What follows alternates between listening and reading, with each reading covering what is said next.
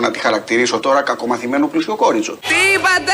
Έτσι τη λέω τώρα. Όμως. Αλλά την ακαιρεότητά της δεν αμφισβητείται. Είναι ναι. ακέραιο άτομο. Η ζωή με γουστάρει. Και εγώ τη γουστάρω. Υπάρχει ένας πλατωνικός έρος. Όμως είναι πεφωτισμένη τύρανος, έχει το και- μαστίγιο. και Και, εγώ είμαι πολιτικός. γεννή τιμωρός. Δεν μπορώ εγώ να πω υπό την εξουσία της. Buddy, you're a boy, make a big noise playing in the street; Gonna be a big man someday. You got mud on your face, you big disgrace. Kicking your can all over the place, singing. Ζωή δεν είναι παιδί μου όλος ο κόσμος γύρω από σένα. Τι είπατε!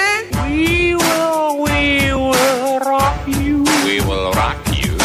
We will, we will rock you. Εγώ δεν με ενδιαφέρει πότε γνώρισε τον καλό της. Αν τον γνώρισε πριν, ή πιο και μετά, αυτό είναι μια σαπουνόπερα. Το να πάει μέσα στη Βουλή με τον καλό της και να ανταλλάσσουν λάχνα βλέμματα ενώ ρητορεύουν δεν με ενδιαφέρει η ζωή. Αυτός είναι ο κύριος Γιώργος Αναματερός. Είναι στην έκτη θέση του ψηφοδελτίου επικρατείας της πλεύσης ελευθερίας. Την έκανε και αυτός. Θα ψηφίσει βαρουφάκι όπως δηλώνει, ενώ είναι στο ψηφοδέλτιο επικρατείας της ζωής και έδωσε μια συνέντευξη στο Μιλιτέρ, στον Καρβουνόπουλο και τα λέει έτσι ακριβώς όπως τα ακούμε. Και επειδή είναι οι άνθρωποι από μέσα, όπως λέμε, έχει η μαρτυρία τους μια άλλη αξία. Σας ζήτησε κύριε Κωνσταντοπούλου δηλαδή, να συμμετέχει Ακριβώς. στο, στο ψηφοδέλτιο Και της επικρατείας. εξήγησα ότι εγώ δεν έχω σχέση με κόμματα. Είναι μια guest appearance. Που σημαίνει ζωούλα μου. Εγώ δεν ήρθα, παιδί μου, εκεί πέρα για να κατέβω στο, στο, στο καραβάκι σου. Δεν μ' αρέσει αυτό που γίνεται γιατί αυτή τη στιγμή εγώ συμμετέχω σε μια σαπουνόπερα. Σε κάτι που δεν με ενδιαφέρει. Εγώ έχω έρθει εδώ πέρα γιατί ε, μ' αρέσει η εικόνα της ζωής του 15. Εγώ εκείνη την ζωή Ναι. υπερασπίζομαι. Και γι' αυτό. Όχι αυτή τη ζωή που έχουν φτιάξει τώρα οι matchmakers και οι σφογκοκολάροι γύρω της. Έχει συμβεί ότι έχουν μπει οι καρδιές. Οι καρδούλες όταν μπαίνουν σε ένα πολιτικό κόμμα πλέον δεν είναι πολιτικό κόμμα, είναι θρησκευτική σέχτα. Τι να κάνουμε; Είναι η θεά δηλαδή. δηλαδή είναι τώρα κάτι βλαμμένοι εκεί μέσα γιατί εμένα με είχαν βάλει στο. Η ζωή η, κρατάει, είναι πώς το- η καπετάνισσα που κρατάει το πιδάλιο και με τον ούριο άνεμο. Τώρα αυτά τα πράγματα. Ε, εντάξει, είναι κάποιοι βλαμμένοι εκεί μέσα. Είναι ένας αχταρμάς εκεί πέρα αυτό το πράγμα. Τι είπατε! Είναι κάποιοι βλαμμένοι εκεί μέσα. Είναι ένα αχταρμά εκεί πέρα αυτό το πράγμα.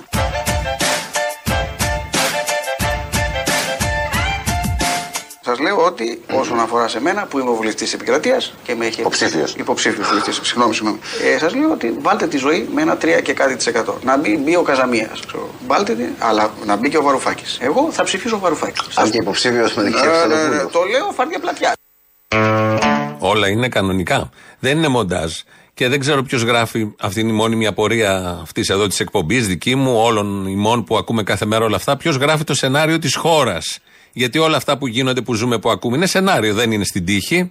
Εδώ λοιπόν ένας εκ των ε, βουλευτών υποψηφίων του επικρατείας, του ενός κόμματος, λέει να ψηφίσουμε το άλλο κόμμα και μιλάμε τα χειρότερα για τη ζωή του σήμερα, γιατί τη ζωή του 15 λέει, του άρεσε πάρα πολύ, του κυρίου Αναματερού. Γιώργος Αναματερός, έκτη θέση, ψηφοδέλτιο επικράτειας. Δεν θα ψηφίσει όμως αυτό το κόμμα, θα ψηφίσει το άλλο.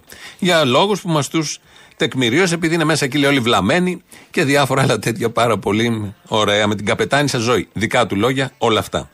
Φεύγουμε από αυτό το κόμμα της αριστεράς και πάμε στο άλλο κόμμα της αριστεράς που πήγε στην Κρήτη. Και μιας και είμαι σε έναν τόπο ιστορικό, δεν μπορώ παρά να σκεφτώ και πολλά από αυτά που έχουν πει σημαντικοί άνθρωποι σε αυτόν τον τόπο.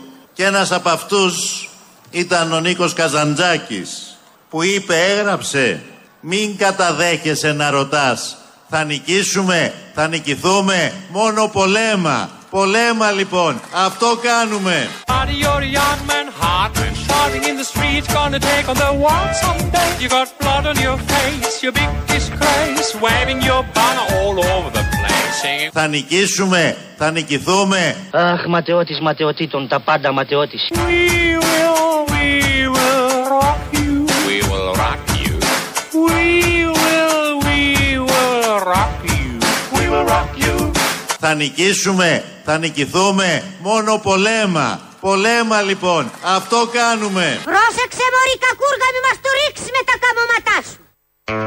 Ό,τι ήταν να ρίξει, το ρίξε. Όχι, δεν μπορεί και πιο κάτω. Μπορεί την Κυριακή θα δούμε, αλλά ό,τι ήταν να ρίξει, 20 μονάδες, 21, είναι μια χαρά ρίξιμο. Πάμε σε αυτόν που είναι 21 μονάδες πάνω, Κυριάκος Μητσοτάκης δηλαδή, ο οποίος πάντα ειλικρινής, πάντα αγαπητός, πάντα άριστος. Μιλώ συχνά και είναι πρά- κάτι το οποίο το ακούω συχνά από νέα παιδιά Σπουδάζουν, τελειώνουν το πανεπιστήμιο και στη συνέχεια διαπιστώνουν ότι οι μισθοί που παίρνουν είναι ακόμα χαμηλοί. Είναι κάτι το οποίο δεν μας ενδιαφέρει. We will, we will rock you.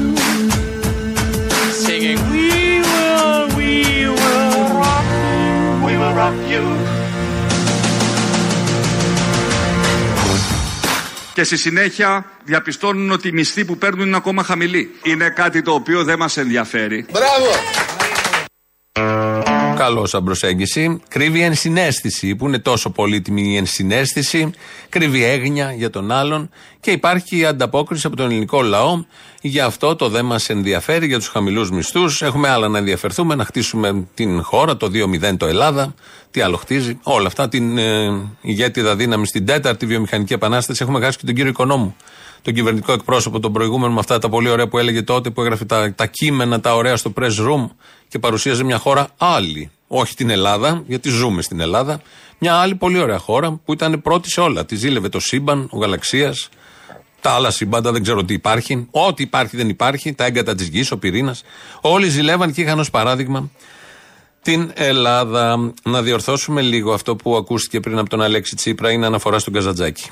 Και ένας από αυτούς ήταν ο Νίκος Καζαντζάκης που είπε, έγραψε, μην καταδέχεσαι να ρωτάς. Θα γαμίσουμε, θα γαμηθούμε. Αυτό κάνουμε. Αυτό κάνουμε από την πρώτη μέρα στο ΣΥΡΙΖΑ Προοδευτική Συμμαχία. Buddy, you're an old man, poor man, bleeding with the eyes. Gonna make you some peace someday. You got mud on your face, you big disgrace. Somebody better put you back into your place. Sing it. Θα γαμίσουμε, θα γαμηθούμε. Αυτό κάνουμε από την πρώτη μέρα στο ΣΥΡΙΖΑ Προοδευτική Συμμαχία. Ναι, αυτό. Δεν έχουν σταθερή άποψη. Τι από τα δύο να κάνουν. Βάζει ερωτήματα. Δεν υπάρχει χειρότερο. Κάνε ή το πρώτο ή το δεύτερο. Όντως τα κάνουν και τα δύο, φαίνεται. Και τα κάνουν και σε τρίτους στον ελληνικό λαό. Αλλά αποφάσισε. Δεν γίνεται ερωτήματα με αυτά τα κομβικά θέματα. Θέτει ερωτήσεις τρεις μέρες πόσο είμαστε πριν, τέσσερις πριν τις εκλογές και δεν υπάρχει απάντηση. Δεν δίνει απάντηση. Είναι πολύ καλή στην ανάλυση εκεί, στην οπορτουνιστική αριστερά, αλλά πολύ κακή στη σύνθεση. Ένα από τα θέματα δηλαδή πρέπει την επόμενη μέρα το κόμμα να τα δει, γιατί είναι το διακύβευμα τεράστιο και πάρα πολύ σημαντικό. Την επόμενη μέρα που θα πάρουν 35% όπως μας είχε πει η Έλληνα Κρήτα χτες, βουλευτήνα πια, ε, είπε και κάτι άλλο η Έλληνα Κρήτα. Μ, Δεν μίλησε μόνο για τα ποσοστά που θα είναι υψηλά, δεν το συζητάμε. Θα ξαναφτάσουν δηλαδή το 35% κάποια στιγμή, είπε, δεν είπε την Κυριακή. Αλλά μίλησε και για το, ένα ποιοτικό χαρακτηριστικό του κόμματος που είναι το οικονομικό επιτελείο. Διάλεξε όμως μια λέξη πολύ σημαντική και ακριβέστατη για να περιγράψει το οικονομικό επιτελείο. Εμείς πάλι θα κάνουμε αυτό που μπορούμε. Έχουμε αυτό που λέει ο γιος μου, ένα γαμάτο οικονομικό επιτελείο, το πιο γαμάτο λέει οικονομικό επιτελείο ever. Λοιπόν, το έχουμε αυτό, οι οποίοι έκατσαν γιατί είναι σοβαροί άνθρωποι και τα βάλανε κάτω τα πράγματα. Τώρα ο τόνος μπαίνει εκεί που τον έβαλε ή στην πρώτη συλλαβή; Τη συγκεκριμένη λέξη. Γιατί αν κρίνουμε από το κόψιμο του ΕΚΑΣ, από τη φορολογία της μεσαίας τάξης, από όλα αυτά που συνέβησαν, νομίζω ο τόνος μπαίνει στην τρισύλλαβη αυτή λέξη. ε, στην ε, πρώτη, στην πρώτη συλλαβή. Είναι τέτοιο όντως το επιτελείο εδώ η κυρία Κρήτα. Από ομιλία, μάλιστα την κράξανε στο Facebook και απαντάει. Εγώ έτσι θα μιλάω. Μακάρι να τα κάνει και στη Βουλή. Αυτά είναι πάρα πολύ ωραία. Αναμένεται η Βουλή με πολύ μεγάλο ενδιαφέρον η επόμενη Βουλή, από τη Δευτέρα δηλαδή και μετά. Έχουμε και τον Κυριάκο Μητσοτάκη, μεταξύ Τσίπρα, Κρήτας, Κυριάκου πηγαίνουμε σήμερα. Έχουμε και τον Κυριάκο Μητσοτάκη, ο οποίος θέλει να εκφραστεί γιατί είδα απέναντί του ονεδίτησε και ονεδίτες. Φίλες και φίλοι, νεοδημοκράτησες και νεοδημοκράτες, ονεδίτησες και ονεδίτες. Είμαι εδώ γιατί θέλω να πω. Ναι, θέλω να γ***σω τους Έλληνες. We will, we will rock you. We will rock you. Είμαι εδώ γιατί θέλω να πω. ότι η επόμενη κυβέρνηση θα είναι μια κυβέρνηση της ακατάσχετης σαχλαμάρας και μπουρδολογίας. We will, we will rock you. Είμαι εδώ γιατί θέλω να πω. Είμαι κρίντζι. Αλήθειες. Θέλει να πει αλήθειες. Όλα ισχύουν όπως ακριβώς τα είπε ο Κυριάκος Μητσοτάκης. Έχει βγάλει και ένα ωραίο σποτάκι ο Γιώργος Παπανδρέου. Γιόλο. Θα μπορούσε να έχει τίτλο το σποτάκι. Είναι σε κάτι γέφυρες, κάτι ποτάμια, δεν κατάλαβα. Ωραία είναι. Από τα τοπία πάντα ήταν ωραία στο Γιώργο Παπαδρέου. Θυμόμαστε όλοι, μας έβαλε στο χαντάκι και πήγε να το ανακοινώσει. Ποιο χαντάκι; Πήγε να το ανακοινώσει από το Καστελόριζο και να είναι ωραίο το φόντο. Να κάνει λέει διαφήμιση όπως μας είπε μετά στο Καστελόριζο με τη μαυρίλα του ελληνικού λαού. Λεπτομέρειες. Τώρα λοιπόν είναι σε ένα ποτάμι και λέει τα δικά του και φοράει κάτι πορτοκαλί γυαλιά. Ηλίου. Τα βγάζει τα γυαλιά, γράφουν πάρα πολύ στο πρόσωπο γιατί είναι με τα γκρίζα μουσια και το πορτοκαλί γυαλί δίνει μια έτσι ανάλαφρη νότα και λέει σε αυτό το σποτάκι. Η Ελλάδα, η Αχαία, ο ελληνισμός έχει τεράστιες δυνατότητες. Πόσο μάλλον η νέα γενιά που έχει ταλέντο, που έχει κέφι, που έχει γνώσεις, αλλά βρίσκει πάντα μπροστά της τεράστια εμπόδια. Από ένα κράτο πελατειακό, υδροκέφαλο. Από ένα κράτο πελατειακό, υδροκέφαλο. Γι' αυτό εμείς στοχεύουμε να ανοίγουμε δρόμους, να σπάμε δεσμά, να απελευθερώνουμε δυνάμει. Θέλουμε μια Ελλάδα που δεν είναι παρασιτική, αλλά είναι παραγωγική με βάση αξίες, με βάση την ποιότητα. Ποιότητα για όλους. Ένα κράτος λέει πελατειακό, παρασιτικό. Καμία ευθύνη δεν έχει ο Γιώργος Παπανδρέου. Καλά κάνει και μας το λέει. Ψάχναμε τις λέξεις για να περιγράψουμε αυτό το κράτος. Δεν έχει καμία ευθύνη. Και αν ψηφίσουμε Πασόκ και άρα και Γιώργο Παπανδρέου που θα βγει έτσι κι αλλιώς ως πρώην Πρωθυπουργός, θα αλλάξουν όλα αυτά. Και αν ποτέ γίνει και Πρωθυπουργός ο ίδιος, θα τα αλλάξει όλα αυτά. Δεν θα είναι πελατειακό το κράτος, ούτε φταίει η οικογένειά του, ούτε φταίει το κόμμα, το Πασόκ και παλιότερα τα κεντρώα κόμματα. Τίποτα απολύτως. Ανακάλυψε ότι είναι πελατειακό και παρασιτικό, το έβαλε και σε ένα σποτάκι. Θα το δουν εκεί οι ψηφοφόροι, θα πούνε μπράβο, πολύ καλά τα λέει αυτό το παιδί. Να του δώσουμε μια ευκαιρία να τα αλλάξει κάποια στιγμή. Και έρχεται και ο Τσίπρας, για να κλείσουμε αυτή την ενότητα, έρχεται και ο Τσίπρας και επαναλαμβάνει το μότο του της δεύτερης προεκλογικής περίοδου. Κάθε προοδευτική ψήφος που δεν θα έρθει στην κάλπη του ΣΥΡΙΖΑ ενισχύει το σχέδιο της Νέας Δημοκρατίας και της καθεστωτικής της αντίληψης. Πάρτα να μη στα χρωστάω.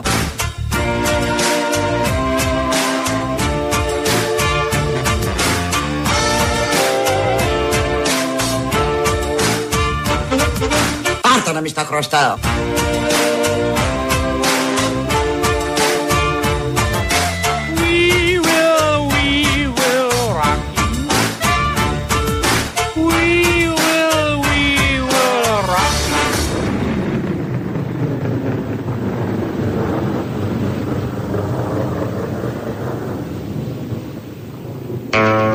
Μπουμπούνιτα πάνω.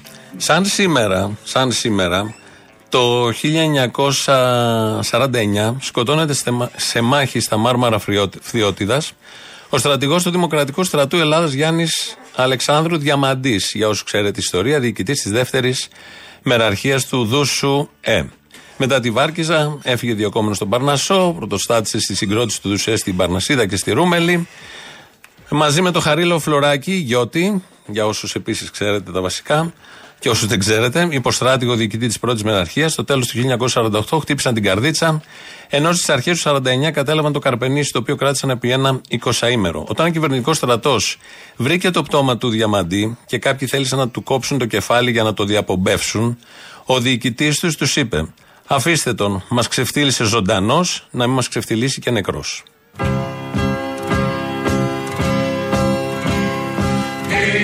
Είμαστε εμείς, Ελλάδα τα παιδιά σου Οργανωμένα σε πόλεις και χωριά. Και για εσένα και για τη λευτεριά σου Θα αγωνιστούμε όλοι με καρδιά Και για εσένα και για τη λευτεριά σου Θα αγωνιστούμε όλοι με καρδιά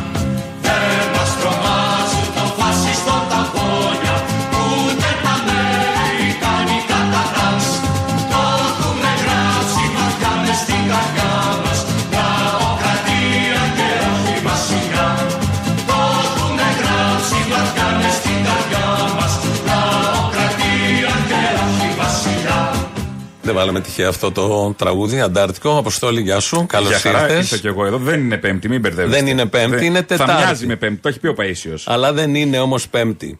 Θέλω να Το έχει πει καλωσορίσω. και η Παναγία Γκέισα. Μπράβο, ναι, και αυτό. Θέλω να έχουμε ένα καλεσμένο. Θέλω να τον- Ακροατές; Όχι, δεν είναι και ακροατέ. πάρουμε live ακροατές, δεν Ναι, πάρουμε ναι. ακόμα. Ναι. Θέλω να τον πασάρω ε, και να τον καλωσορίσω έτσι όπως το ονειρεύομαι χρόνια. Γενική Γραμματέα του Κομμουνιστικού Κόμματος Ελλάδος. Σύντροφε Δημήτρη Κουτσούμπα. Καλό μεσημέρι. Καλό μεσημέρι. Σου βάλαμε και Γεια αντάρτικα. σου Θήμιο, κύριε Καλαμούκη. Γεια σου Αποστόλη. Τι έγινε, έχουμε παρεμβάσεις. Ακούσατε κάτι που σας ενόχλησε και πήρατε να. Τι γίνεται; Αγαπητές συντρόφισσες και σύντροφοι που λέτε. Ναι, απόψε το λέμε Πάμε κανονικά. δυνατά. Πάμε δυνατά. Πάμε, Πάμε δυνατά. δυνατά. Απόψε στο Σύνταγμα, αύριο Λαμία, Παρασκευή Θεσσαλονίκη και την Κυριακή στην Κάλπη. Να ρωτήσω κάτι εγώ, μάλλον να πω κάτι. Ακούω τον Τζίπρα όλες αυτές τις μέρες που λέει ότι όποιος ψηφίσει, το ακούσαμε και λίγο πριν, όποιος ψηφίσει μικρότερα κόμματα, ε, ουσιαστικά λέει ότι ενισχύει τη Νέα Δημοκρατία. Το είπε έτσι ακριβώς. Ενισχύει τη Νέα Δημοκρατία και την αντίληψή της. Άρα, εγώ έχω πιστεί, που ψήφισα κουκουές τις προηγούμενες, να Α, ψηφίσω τι μου Αλέξη θυμίζεις, Τσίπρα. Τι μου θυμίζεις. Πασόκ, ωραία χρόνια. Τα βρώμικα κόλπα του Πασόκ. Αυτό ακριβώς. Είστε σίγουρα ο Γενικό Γραμματέας. Ανατριχιάζουν οι αριστεροί που το ακούν όταν το λέει ο Τσίπρας αυτό. Ότι άμα ψηφίζεις κουκουέ ή στον ψήφο στο Μητσοτάκι. Η ψήφος στο ΣΥΡΙΖΑ είναι τουλάχιστον 50% σίγουρα, μπορεί και παραπάνω, ψήφος στο Μητσοτάκι. Αφού τόσο ποσοστό των νομοσχεδίων του Μητσοτάκη ψήφισε την περασμένη τετραετία. Η ψήφος στο κουκουέ είναι 0% ψήφος στο Μητσοτάκι και 100% λαϊκή μαχητική αντιπολίτευση. Καλά, μπορεί να ήταν διαβολικά καλά αυτά τα νομοσχέδια όμως. Ναι, ναι. Να- Ε, να όπως έμοιαζαν ήταν κακά. Διαβολικά καλός ο Τραμπ. Ναι. Αυτό ακριβώς. Και το λέει ο Τσίπρας, αρχηγός ενός κόμματος που τότε, στα όμορφα χρόνια του Πασόκ, ε, είχε χτυπηθεί από αυτή την αντίληψη. Θυμάμαι εγώ το λοιπέ δημοκρατικές δυνάμεις. Ε, Στα φυσικά, αποτελέσματα του 81, φυσικά, νομίζω. Φυσικά, άλλα έλεγε τότε. Άλλα λέγανε άλλα τότε. περνάνε τα χρόνια, τα ξεχνάνε, Αλλάζουν τα πράγματα. και την πληρώνει ο λαός, την πληρώνει η χώρα. Μια άλλη ένσταση που επίσης αποδέχομαι εγώ σαν για τη συζήτηση είναι η ένσταση τη ζωής Κωνσταντοπούλου. Που λέει ότι είναι 49-39 πόσα χρόνια λέει το Κουκουέ στη Βουλή και τι έχει κάνει. Θα πάω εγώ και θα αποκτήσει ζωντάνια η Βουλή. Ε, εγώ, εγώ νόμιζα ότι είχε πάει εξωτερικό για να είμαι ειλικρινής. Όλοι οι περισσότεροι εδώ στον Περισσό, αλλά πιστεύω και άλλοι άνθρωποι, τέσσερα χρόνια τώρα δεν την είδαμε πουθενά να κάνει καμιά αντιπολίτευση. Μόνο να μοιράζει καρδούλες τώρα τελευταία δεξιά και αριστερά ε, και να αντιπολιτεύεται και να πετάει δηλαδή στα ζήτητα τους υποψήφιους τους δικούς της που έχει βάλει στα ψηφοδέλτια της που τώρα δεν την ψηφίζουν που βγήκαν πρώτοι με την ψήφο του λαού το Μάιο και όπως καταγγέλουν οι ίδιοι δηλαδή. δεν τα λέω. 11, 11 χτες δώσανε συνέντευξη Ναι, τύπου. ναι. Αυτά είναι. Και μετά δώσαμε κι εμείς έναν, ε, έναν σήμερα. Έχουμε και τους υπόλοιπους αν Αυτά είναι η προλάβουμε. βίωση και η πολιτεία της ζωής Κωνσταντοπούλου. Κάποιος κόσμος, νιώθω, νέα άτομα κυρίως, νέα στη χώρα μας, κάπως γοητεύονται από αυτό. Το έχετε εντοπίσει; Ναι, δεν νομίζω είναι ακριβώς νέοι άνθρωποι. Γενικά εντάξει, δεν ξέρω τώρα. Διάφοροι ψεκασμένοι μπορεί. Αλλά τώρα όποιος νομίζει ότι η Κωνσταντοπούλου θα κάνει αντιπολίτευση όταν για παράδειγμα ή θα περάσει φιλολαϊκούς νόμους όταν παράδειγμα έλεγε ότι το μνημόνια, τα μνημόνια είναι σχήμα λόγου που λέγαμε ότι θα τα καταργήσουμε με ένα άρθρο. Δεν το έλεγε μόνο ο Τσίπρας, το έλεγε η ίδια η Κωνσταντοπούλου. Και όταν τις καταθέσαμε, αφού είναι σχήμα λόγου, να σου φέρουμε εμείς νομοσχέδιο, τους το πήγαμε, κατάργησης με συγκεκριμένα άρθρα των μνημονιακών νόμων, λοιπόν και να το φέρει στην Ολομέλεια της Βουλής. Το πέταξε σαν σιρτάρι, εκεί βρίσκεται ακόμα. Δεν, έχει, δεν έγινε τίποτα τότε. Και θυμάμαι τον Τζίπρα το πρώτο εξάμεινο προς τον Παφίλη κάτω να του λέει: Κύριε Παφίλη, εμείς εδώ θα ψηφίσουμε ποτέ τρίτο μνημόνιο και να αναλογιστεί τις ευθύνες του Κουκουέ με ποιον θα είναι. Ωραίε στιγμέ. Αυτό είναι ο ΣΥΡΙΖΑ, ωραία χρόνια. Ε, ΣΥΡΙΖΑ, ωραία Δεν συνεργάστηκε το Κουκουέ όταν έπρεπε και το φέρανε μνημόνια. Αυτό είναι το βασικό πρόβλημα του Κουκουέ. Να- Ε, ναι, γιατί το κουκουέλι συνέχεια όχι. Έτσι Ε, δεν και μας λέει. παρόν. Τώρα να το κάνουμε τι έτσι δεν κάνουμε τώρα Ναι, αντιπολίτευση ναι. και μετά πέφτει, πέφτετε στα λόγια της ζωής Κωνσταντοπούλου ότι έχει, δεν κάνετε αντιπολίτευση 49 χρόνια. Πάντως σήμερα το πρωί που ήμουν στη ζώνη, στην αυπηγοεπισκευαστική ζώνη. Είδατε και με τη τους ζωή εκεί, εργαζόμενους, πείτε μου αυτό. Εκεί, όχι. Τι να Ήταν κάνει όμως ζωή οι εκεί; εργάτες εκεί, οι οποίοι σακατεύονται. Χτες πάλι έγινε δυστύχημα, παραπροχτές συνέχεια. Ένας σκοτωμένος, δυο σακατεμένοι και κάθε μέρα συμβαίνουν αυτά. Εκεί μπορούν οι εργάτες να σας πούν ποιοι είναι αυτοί που λένε εδώ και εξ- έξι χρόνια όχι στο να γίνει υποχρεωτική η συλλογική σύμβαση εργασίας που υπογράψαν με αγώνες και ποιος λέει ναι και συνεργάζεται μαζί τους και είναι μαζί τους ανεξάρτητα από το τι ψηφίζει ο καθένας για να το πετύχουμε αυτό. που είναι συλλογική σύμβαση που προστατεύει τη ζωή του εργαζόμενου, παίρνει μέτρα ασφάλειας, υγείας, υγιεινής εκεί στο χώρο, με την επιθεώρηση κλπ. Λοιπόν, αυτοί μπορούν να πούν τι σημαίνει αυτό. Προφανώς. Τουλάχιστον το κουκουέτα όχι που λέει τα τηρεί. Οι άλλοι δεν τα τηρούν. Νομίζω- Αν είναι να λέμε ναι και να μας ευχαριστεί για παράδειγμα ο Λάτσης, καλύτερα να λέμε όχι. Για το ελληνικό λέτε τώρα, ναι. Ναι. Πάντως όλοι αυτοί λένε όχι σε όλες τις προτάσεις του ΚΚΕ.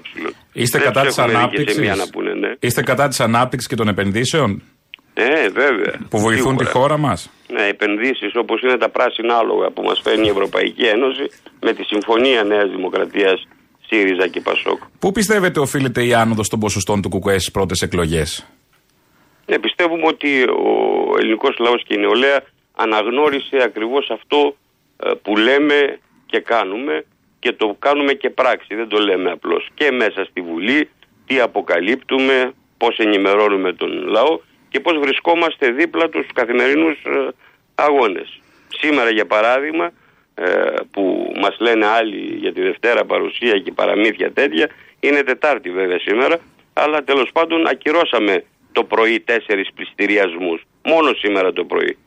Οι άλλοι ναι. που δεν περιμένουν τη Δευτέρα παρουσία και λένε ότι έχουν οριμάσει συνθήκες, τι έκαναν για αυτό το θέμα. Δεν είναι όριμες δηλαδή. Είναι όριμες μόνο να δίνουν τα δάνεια στα φαντ, στα κοράκια. Μόνο για εκεί είναι όριμες οι συνθήκες. Δεν Αυτό έπαιξε, είναι το, το ζητούμενο. δεν έπαιξε ρόλο, πιστεύετε, στην άνοδο των ποσοστών η μεταγραφή της Ασημίνας Ξηροτήρη; Τι θυμήθηκε. Νομίζουμε ότι όλοι όσοι συνέβαλαν και είχαν μια πορεία ε, σε αυτό το χώρο της ονομαζόμενης ανανεωτικής αριστεράς, του συνασπισμού πριν που μετεξελίχθηκε σε ΣΥΡΙΖΑ, έβαλαν το μικρό τους λιθαράκι. Γιατί Ναι. ακριβώς συμπορεύονται με ένα κόμμα που το αναγνωρίζουν, για παράδειγμα η ίδια εξαιρετήρη λέει ότι την εντιμότητα του ΚΚΕ, το ηθικό πλεονέκτημα που λέει ο ΣΥΡΙΖΑ της αριστεράς, Ναι, ναι. που είχε η- η αριστερά κλπ, τουλάχιστον το έχει το ΚΚΕ. Και αυτό δεν το αμφισβητεί κανείς. Νομίζω όχι. Και έβλεπα και την Ιωάννα Κολοβούς στην ομιλία στο, στου ζωγράφου. Είναι το, αυτή που σώθηκε το σπίτι ναι, της. Με που τι πήγαν θερμά. το σπίτι τους και πήγαμε εκεί βουλευτές, Ναι, ναι, με τι οι θερμά συνδικαλιστές λόγια και οι οργανώσεις προχτές. του κόμματος εκεί και, και καταφέραμε να μην γίνει έξωση σε μια συνταξιούχο δημοσιογράφο που είχε και τη μοναδική κατοικία, το μοναδικό σπίτι δηλαδή που έμενε. Ε, πήγε και ο Τσίπρας όμως, δεν τα λέτε όλα. Πήγε και ο Τσίπρας μετά να κλάψει. Ναι, και το απάντησε καταλήλως η ίδια. Πάντως με τη λαϊκή συσπήρωση στο Δήμο είναι υποψήφια η Ιωάννα Κολοβού. Ναι. Που κάτι σημαίνει και αυτό. Ένα θέμα το πιάνω και εγώ σε συνομιλίες με νεότερους ανθρώπους είναι η αποχή, να το πούμε έτσι, ότι μ, έχει κριθεί το αποτέλεσμα, θα βγει μάλλον από ό,τι φαίνεται. Το Μητσοτάκης, οπότε γιατί να πάω; Ε, ναι. Ε, νομίζουν κάποιοι ότι θα τρομάξει ε, όλους αυτούς του συστήματος κάνοντας αποχή, αλλά τελικά όσοι κάνουν αποχή ψάνονται σαν τα ψαράκια στην απόχη την άλλη μέρα από τις εκλογές και την επόμενη τετραετία. Γιατί αυτή η στάση ο καθένας θα την ερμηνεύσει όπως θέλει και θα δώσει και παραπάνω έδρες, θα δώσει δύναμη σε εκείνα τα κόμματα που δεν υπήρχε περίπτωση να ψηφίσει αν πήγαινε την αποχή τη θέλει το ίδιο το σύστημα της εκμετάλλευσης. Όχι μόνο την Κυριακή των εκλογών, το ότι θέλει την αποχή σαν συνολική στάση ζωής και στις βουλευτικές εκλογές και στις δημοτικές εκλογές και στις αρχαιρεσίες του συλλόγου, του σωματείου, ε, των φορέων ε, της συλλογικής δράσης του λαού και της νεολαίας, τι θέλει το σύστημα στους αγώνες, στις απεργίες κλπ. Μπορεί να μην βρίσκουν τώρα λόγο κάποιοι φυσικά να έτσι το καταλαβαίνουν ε, γιατί δεν θέλουν να ψηφίζουν ντε και καλά για το ποιος θα γίνει κυβέρνηση ε, αλλά τελικά αυτός θα κάτσει στο σβέρκο μας που θα βγει και χωρίς να πάνε αυτοί. Και χωρίς να πάνε αυτοί, προφανώς. Βέβαια, να, να σου πω και κάτι. Ευκαιρία είναι να μην πάνε αυτοί που σκέφτονται κάπως έτσι. Ευκαιρία είναι να πάνε και να ακουστούν περισσότεροι όσοι όλοι δεν έχουν παραδοθεί, δεν έχουν υποταχθεί, ελπίζουν σε κάτι καλύτερο για το λαό με τον αγώνα φυσικά όλων. Προχτές σας είδαμε με την καρδούλα που κάνατε. Αυτό ήταν α, εκείνη τη στιγμή βγήκε αυθόρμητο, μιλώντας Εκείνη για τη τη ζωή. στιγμή μου ήρθε. Γιατί έβλεπα και από κάτω τους περιορισκόμενους, τους συγκεντρωμένους, ε, περίμεναν αυτό να το εκφράσουν. Ε, γενικώς είμαι Μπορεί να εκφραστικός περιμένουν τις τύπος. επιτυχίες σας. Εκφράζομαι, Δηλαδή, το, δεν αυτοί είναι. είστε ένα τέτοιο. Τα Δηλαδή, είπε. βλέπω τα παίζετε τα, τα σουξέ. τα σουξέ παίζονται. Να κάνω μια ερώτηση πάντως. Βλέπουμε μια- ένα outing. Δηλαδή, σαν να βγαίνει από την τουλάπα το κουκουέ τα τελευταία Να το πω εγώ πιο χρόνια. πολιτικά. Τι συνέβη; Να το πω και πιο πολιτικά. Ναι. Έχει μια, Μια εξωστρέφεια. πολύ ωραία δυναμική εξωστρέφεια. Δεν φοβάται όπως παλιότερα σε σχέση με άλλες εποχές και βγαίνει πολύ σίγουρο και πολύ άμεσο. Εμείς το ξέραμε κολλημένο με τον ξύλινο λόγο, ευρωατλαντισμός, ε, Λυκοσυμμαχία. Καλά, λυκοσυμμαχία αυτά δραπανοκατσάβιδο. ισχύουν Δηλαδή, Αυτά- σε ωραίε αυτά ισχύουν σύνθετες και λέξεις, τώρα. ας πούμε. Τώρα τι έπαθε το Αλλήμον, κουκουέ; τώρα να είμαι, ε, κάποιο, κάποιος κάνει χιούμορ, κάνει σάτυρα, όπως και εσείς κάνετε, όταν έχει καθαρά ορισμένα ζητήματα. Όταν δεν φοβάται ε, αν οι Ευρωπαίοι, η Κομισιόν, η Λαγκάρντ, η Μέρκελ πριν, ο Σόλτς τώρα, οι άλλοι τύποι εκεί ε, θα του τραβήξουν το αυτάκι όταν πει ένα όχι ή αρχίζει να ψελίζει κάτι που να μοιάζει σαν διαφωνία μαζί τους. Άρα Εμείς δεν καθάρισαν- έχουμε τέτοια κολλήματα, καθάρισαν κάπως ούτε με τα έχουμε χρόνια; τέτοιες δεσμεύσεις. Το ίδιο είναι και με το ΝΑΤΟ. Ναι. Το ίδιο με- είναι με όλο τον ευρωατλαντισμό, με όλο αυτό το δυτικό πρότυπο ζωής, σκέψης, συμπεριφοράς που κάνει πολέμους και βέβαια οδηγεί στο να πνίγονται γυναικόπαιδα εδώ στις θάλασσες του Αιγαίου ή όλης της Μεσογείου τέλος πάντων. Πάντως αυτή η λέξη περιγράφει όλο αυτό, το ευρωατλαντισμός. Είναι σύνθετη, ξεσύνθετη και το λυκοσυμμαχία είναι κλασικά εικονογραφικό. Εγώ δεν Ναι, έχω, δεν έχω γιατί καταλάβει είναι το η Ευρώπη κουμπί. και οι Ηνωμένες Πολιτείες. Πότε έγινε το switch, αυτό το κουμπί, πότε γύρισε, τι συνέβη, ας πούμε, ξαφνικά και υπήρξε αυτή η εξωστρέφεια στο κουκουέ. Εμείς το ξέραμε αλλιώς, ας πούμε, όλα αυτά τα χρόνια, ό- όσοι το παρακολουθούν. Δεν το ήξερες τι καλά. εξωστρέφεια; Θα απαντήσω εγώ, Μα, σύντροφε τώρα τι γραμματέα. να Δεν σου- το τι να ήξερες σου πω; καλά. Θα Γιατί του πω μα, μα εγώ. εσείς οι ίδιοι λέγατε πόσο α- ατακαδόρικη ήταν η Αλέκα Αλέκα, Παπαρίγα, προφανώς. πιο πριν ο Χαρίλαος Φλωράκης, μα τα λέγατε κι εσείς και όλα τα μέσα. Προφανώς, Και προφανώς. μα τι είδε τώρα, εγώ- το κουκουέ μιλάει καθαρά. Και όταν μιλάς καθαρά και ειλικρινά, δεν έχεις ούτε κολλήματα, ούτε ντουλάπες. Τώρα δεν ανοίξαμε καμιά ντουλάπα, που, που να είμαστε ντουλάπα, που γυρνάγαμε. Μέσα στους αγώνες απεργίες ήμασταν, στη Βουλή ξανά ήμασταν, στο Σύνταγμα ξανακάναμε συγκέντρωση. Ποίηματα τους λέγαμε και εγώ τους έλεγα. Αραβάδες δεν και τα λέγανε, καρούλια. δεν τα λέγανε. Ξέρω. Τώρα Απλά, Ξέρω εγώ γιατί τα- απλά θα, θα σας πω τι γίνεται. Ο Αποστόλης, ω πιο νέος, κινείται Ναι. πολύ στα social media και βλέπει εκεί μια έντονη παρουσία και αναπαραγωγή. Υπάρχει ένας ωραίος κόσμος που κάνει αναπαραγωγή αμέσως. Μόλις υπάρξει θέμα. Που δεν ίσχυε σβήνουν- παλιότερα. Δεν ίσχυε Ε, και από εκεί σύμφωνοι, βγάζει εντάξει. το πολιτικό συμπέρασμα. Αλλά όχι μόνο ο Αποστόλης Ναι. και πολλοί νέοι άνθρωποι. Το, Έτσι πι- το είναι, για- πιάνουμε μα- αυτό. μα Ε, το social συμπέρασμα media- το βγάζουμε social από όπου media η- πριν ό,τι είναι στη 10 γύρα. χρόνια Ναι. ούτε σαν λέξη δεν την ξέραμε. Ναι, ναι. Προφανώς. ναι, Έτσι, και προφανώς. πριν 20-25 δεν ξέρω πόσα χρόνια ακριβώς, άμα βλέπαμε κανέναν κινητό όταν ξεκίνησε το κανάλι, λέγαμε νούμερο είναι αυτός. Μιλάει στον δρόμο μοναχός του. ε, τι να κάνουμε. Η κοινωνία εξελίσσεται. Η Προφανώς. τεχνολογία Προφανώς, ε, κάνει προφανώς. επανάσταση. Η Και είναι και επιστήμη καλό το αυτό. ίδιο. Το επισημαίνουμε ως κάτι πολύ καλό που Ναι. υπήρχε ανάγκη να γίνει και έγινε και έγινε σωστά. Και Κουκουέδικα πρέπει να έγινε. γίνει και περισσότερος. Συμφωνώ Εννοείται. μαζί σας. Δηλαδή, άμα είναι νούμερο κάποιος που είχε ένα κινητό, ένας, Κάποτε. ένας που, κάποτε, ένας που έχει στο γραφείο του και παρακολουθεί πολλά κινητά ταυτόχρονα, τι είναι; Ε, νούμερο στο τετράγωνο. Α, εντάξει. Οκ. Δύο τελευταίες. Θα ήταν τώρα πλέον. ε. Ναι.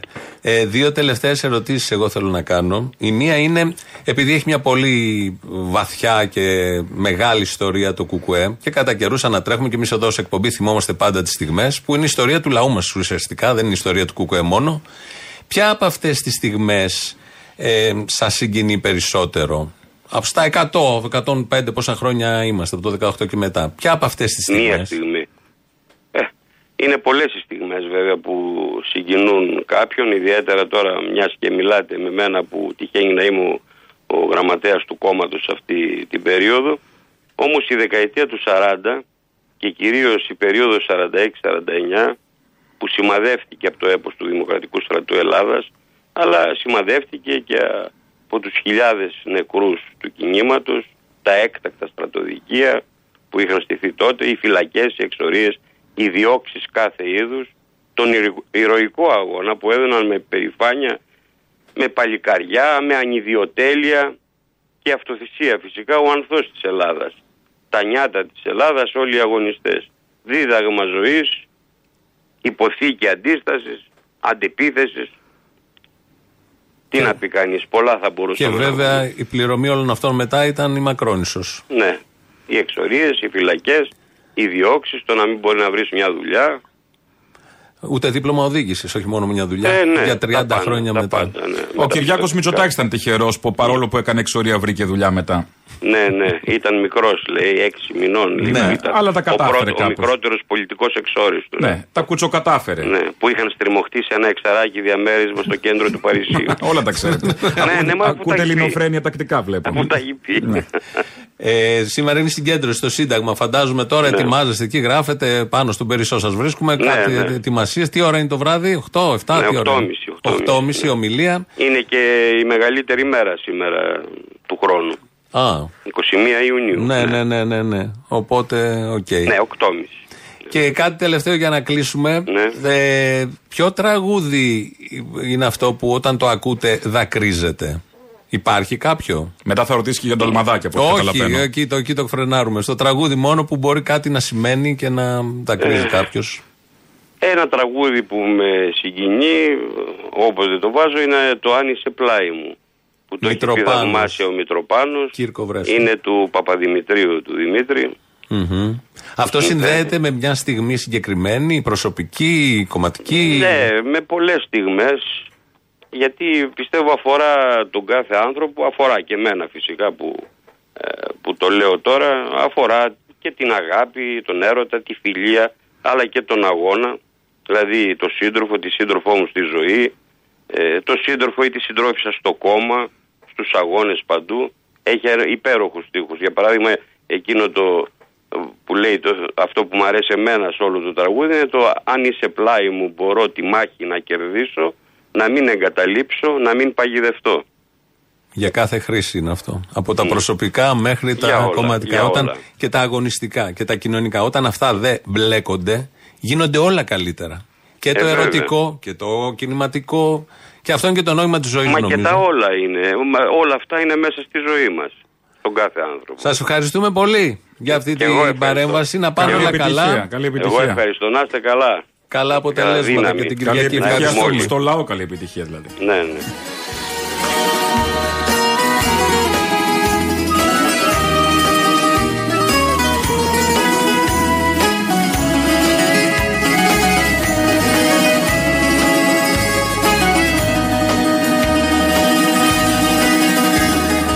Αν είσαι πλάι μου μπορώ το φόβο να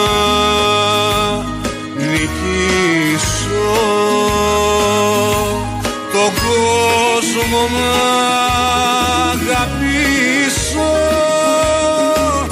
Κι ίσως να αγαπηθώ αν είσαι πλάι μου μπορώ να μου αντιμετωπίσω. Τη μοίρα μου να ορίσω να μεταμορφωθώ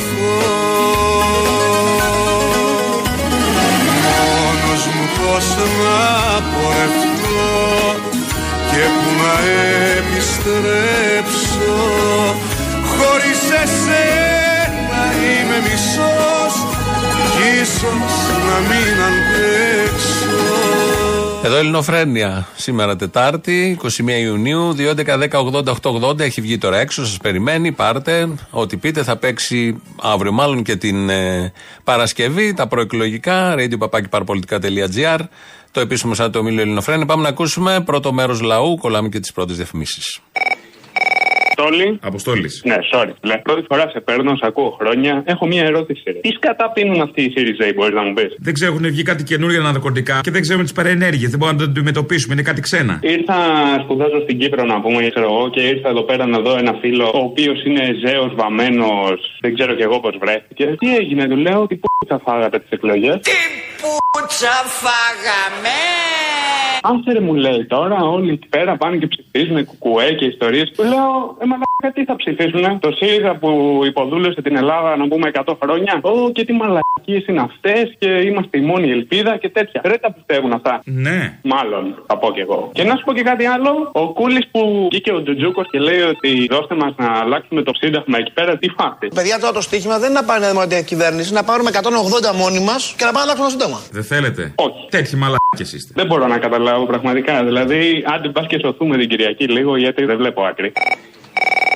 Αποστόλη, γεια σου. Γεια σου. Ο Γιάννης από τα βουνά της Πίρντου. Από το τσάι και από την ανοιξιοπρέπεια και την περηφάνεια. Έχω να σου πω το εξής. Όταν μιλάμε και λέμε ότι οι πόλεμοι δημιουργούνται από τους υπεριαλιστέ και έχουν ονοματεπώνυμο Άγγλοι, Γάλλοι, Αμερικάνοι και τα υπόλοιπα παράσιτα της κοινωνίας όσον αφορά τις βιομηχανίες όπλων κτλ. Τους κατονομάζουμε και λέμε ότι φταίνουν αυτοί. Και μετά έρχονται η φτώχεια, η αδικία και ο ξεριζωμός. Επαναλαμβάνω, οι πόλεμοι δημιουργούνται από κάποιους που έχουν ονοματεπώνυμο. Το μήνυμα το πήρες, έτσι. Και το πήραν κι άλλοι. Δεν λέμε απλά ότι υπάρχουν κάποιοι που δημιουργούν πολέμους. Είναι οι Αγγλοαμερικάνοι φασίστες, οι Γερμανογάλοι φασίστες και να μην πω και τίποτα άλλο. Και το καινούριο πρόσωπο, η Ρωσία που κάνει τις κοντρομαλακίε της. Έτσι λοιπόν δημιουργείται αυτή η αστάθεια. Ο κόσμος ξεριζώνεται, φεύγει, σκοτώνεται, πνίγεται και αλίμονο στον κόσμο που δεν καταλαβαίνει ότι ο μόνος τρόπος που είναι είναι να αγωνιστεί και τίποτα άλλο. Αγώνας, αγώνας. Εμείς από τη μεριά μας είμαστε υποχρεωμένοι να ονομάζουμε τους υπεύθυνους και όχι να τους γλύφουμε γιατί δεν μας κρατάει κανένας από το μανίκι. Μιλάω για τους επαναστάτες, τους κομμουνιστές. Αυτούς που έχουν οράματα για μια καλύτερη ζωή.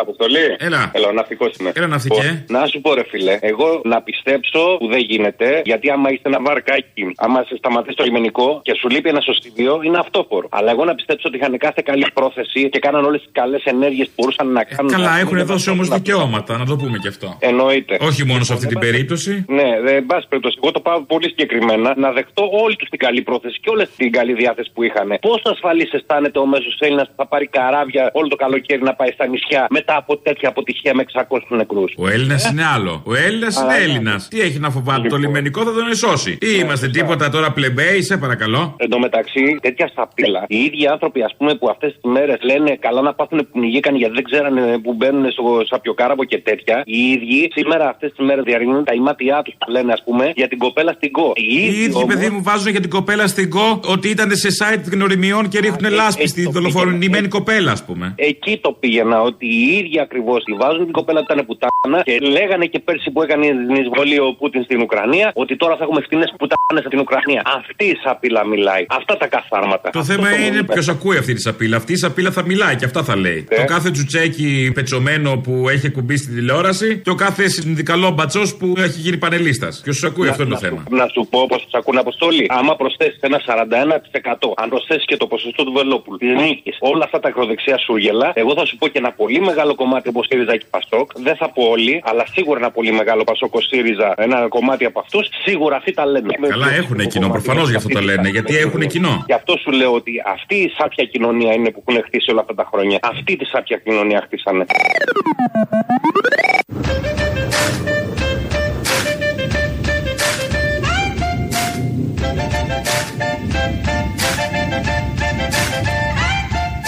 «25 Ιουνίου το βράδυ, ο χάρτης της Ελλάδας γαλάζιο, πανίσχυρο το ποσοστό της Νέας Δημοκρατίας, 25 ψηφίζουμε, 26 σηκώνουμε μανίκια και πάμε να γαμίσουμε την Ελλάδα δυνατά μπροστά σας.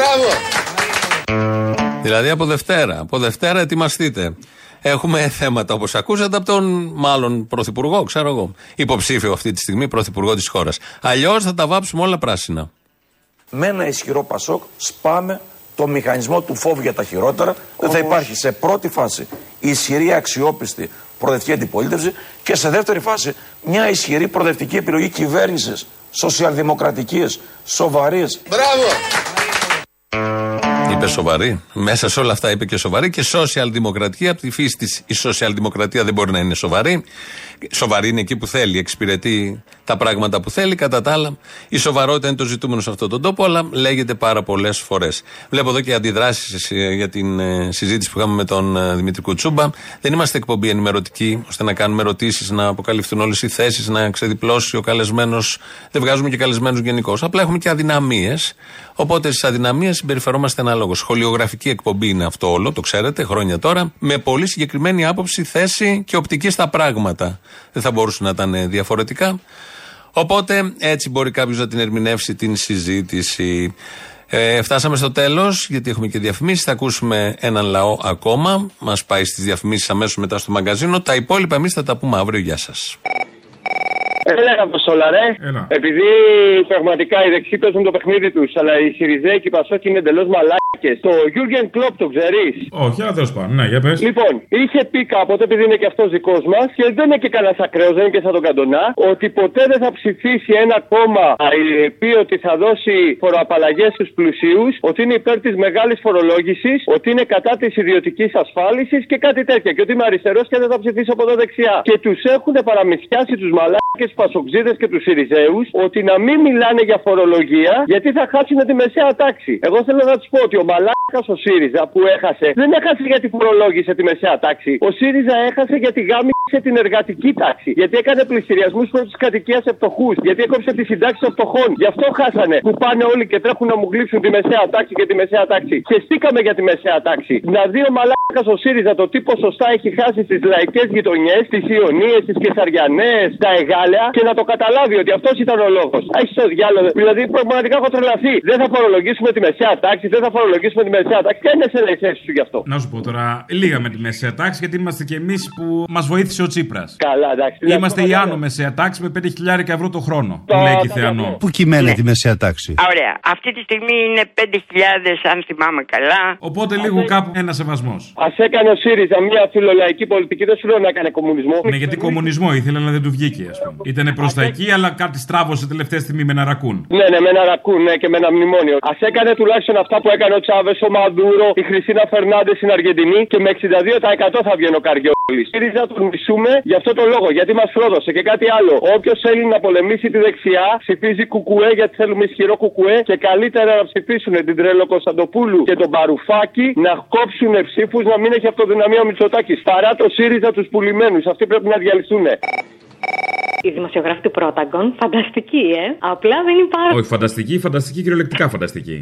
ναι. Δηλαδή πρέπει να τους φανταστείς. Και να φανταστείς ότι αυτό το Πρόταγκον το έχουμε ανακεφαλοποιήσει τρεις με τέσσερις φορές, νομίζω. Γιατί άμα αξίζει. Μ' αξίζει, λέει. Καλά, βέβαια, κρατάω και ένα μικρό καλάθι. Γιατί πρώτον γίνεται σε πολλά μέσα αυτό. Μην πέσουμε από τα σύννεφα, δεν θέλω να σε ταράξω. Απλά έτυχε να το μάθουν για το Πρόταγκον. Αλλά και αυτοί που το αποκαλύπτουν με ψευδόνυμα και ανώνυμα βγαίνουν, βλέπω. Α κάνουμε την αρχή. Ναι, δεν λέω, αλλά εννοώ κάποιοι ανώνυμοι. Ελέγχεται και αυτό δηλαδή. Ποιοι είναι, τι εξυπηρετούν, από πού πληρώνονται. Να σου πω, θέλω να πας μέσα και να πατήσεις μια δαγκωματιά στο χέρι του θύμιου. Θέλω να ακούσω κάτι. Σε ποιο χέρι; Στο αριστερό. Όχι, όχι, εκείνη της γροθιάς. Θες το άλλο; Στο ποιο θέλεις. Θέλω να ακούσω κάτι, ρε βούστη μου. Αν είναι φανταστικός, αν είναι αληθινός. Ο θύμιο. Ναι, μην τον Ο θύμιο λυπηθείς. είναι φανταστικός. Είναι αληθινός, αλλά και φανταστικός. Μην τον λυπηθείς με ρολόι το θέλω τη δαγκωματιά, να φαίνεται. Αυτός φοράει ρολόι και στα δύο χέρια, ξέρεις. Αλήθεια. Δεν τους ξέρουμε αυτούς. Τέλος πάντων. Πάντως το Παρασκευό Σαββατοκύριακο η Νέα Δημοκρατία μπορεί να τσίψει σε 3 με 4 μονάδες. Καταρχήν βγήκε ο Στυλιανίδη και είπε μια κουτσουλιά στο χάρτη η Ροδόπη. Ο Μητσοτάκης δεν ε, ενοχλήθηκε από την ροζ κουτσιλιά ενός απέραντου γαλάζιου χάρτη. Μα τώρα συγγνώμη τώρα και αυτό είναι να σου πάει και τα νεύρα. Δηλαδή έχεις ολόκληρο το χάρτη μπλε και έχεις και μια μαλακία ροζ εκεί πάνω να σου πάει τα νεύρα. Το διάλογο. Σαν να έχει πάει να χέσει χελοκίτη μέσα στο στρομφοχωριό. Δεν σε τσατίζει αυτό; Διάβασα κάπου ότι η ιστορία θα γράψει όταν η Ελλάδα έγινε μπλε, η θάλασσα έγινε κόκκινη. Αυτό είναι αλήθεια. Δεν μπορεί να πανηγυρίζουν για την μπλε τους η πυρωτική Ελλάδα, αλλά τι να το κάνεις όταν η θάλασσα είναι κόκκινη; Πάντως να δεις αυτό που έγινε χθες με το Μητσοτάκι και τα βάγια, αυτό που του κάνει και με το Στεφάνι που του κάνανε το νεκρόσιμο. Εγώ νομίζω ότι ήταν τρόλ. Αποκλείεται σοβαρά να το έκανε κάποιος αυτό. Ρε, μας ψεκάζουνε, σου λέω, κάτι μας βάλανε στα εμβόλια. Αυτό κανονικό δεν είναι. Κανονικό δεν είναι σίγουρα, γι' αυτό σου λέω. Αποκλείεται να είναι αληθινό. Ναι, συγγνώμη, τα υπόλοιπα είναι κανονικά και αυτό σου κλωτσάει. Ε, όχι ρε παιδί μου, αλλά και η τρολιά έχει ένα όριο. Ε, εντάξει, ωραίο πάντω ήταν, μου άρεσε. Ναι. Για χάζι καλό ήταν. Αγαπώ τη Σιριζέα. Να τη βγάζετε την κυρία τη Σιριζέα. Τι έχεις πάθει, τι σου συμβαίνει; Την αγαπώ. Ούτε ελληνική λύση θα ψηφίσω όπως ψήφισε. Ρε Πορφύριε, τι σου συμβαίνει, γιατί; Ενώνω τη φωνή μου με τη Σιριζέα. Νόμος είναι το δίκαιο του κεφαλαιοκράτη και όχι του εργάτη. Α, ωραία. Τώρα το καταλαβαίνω.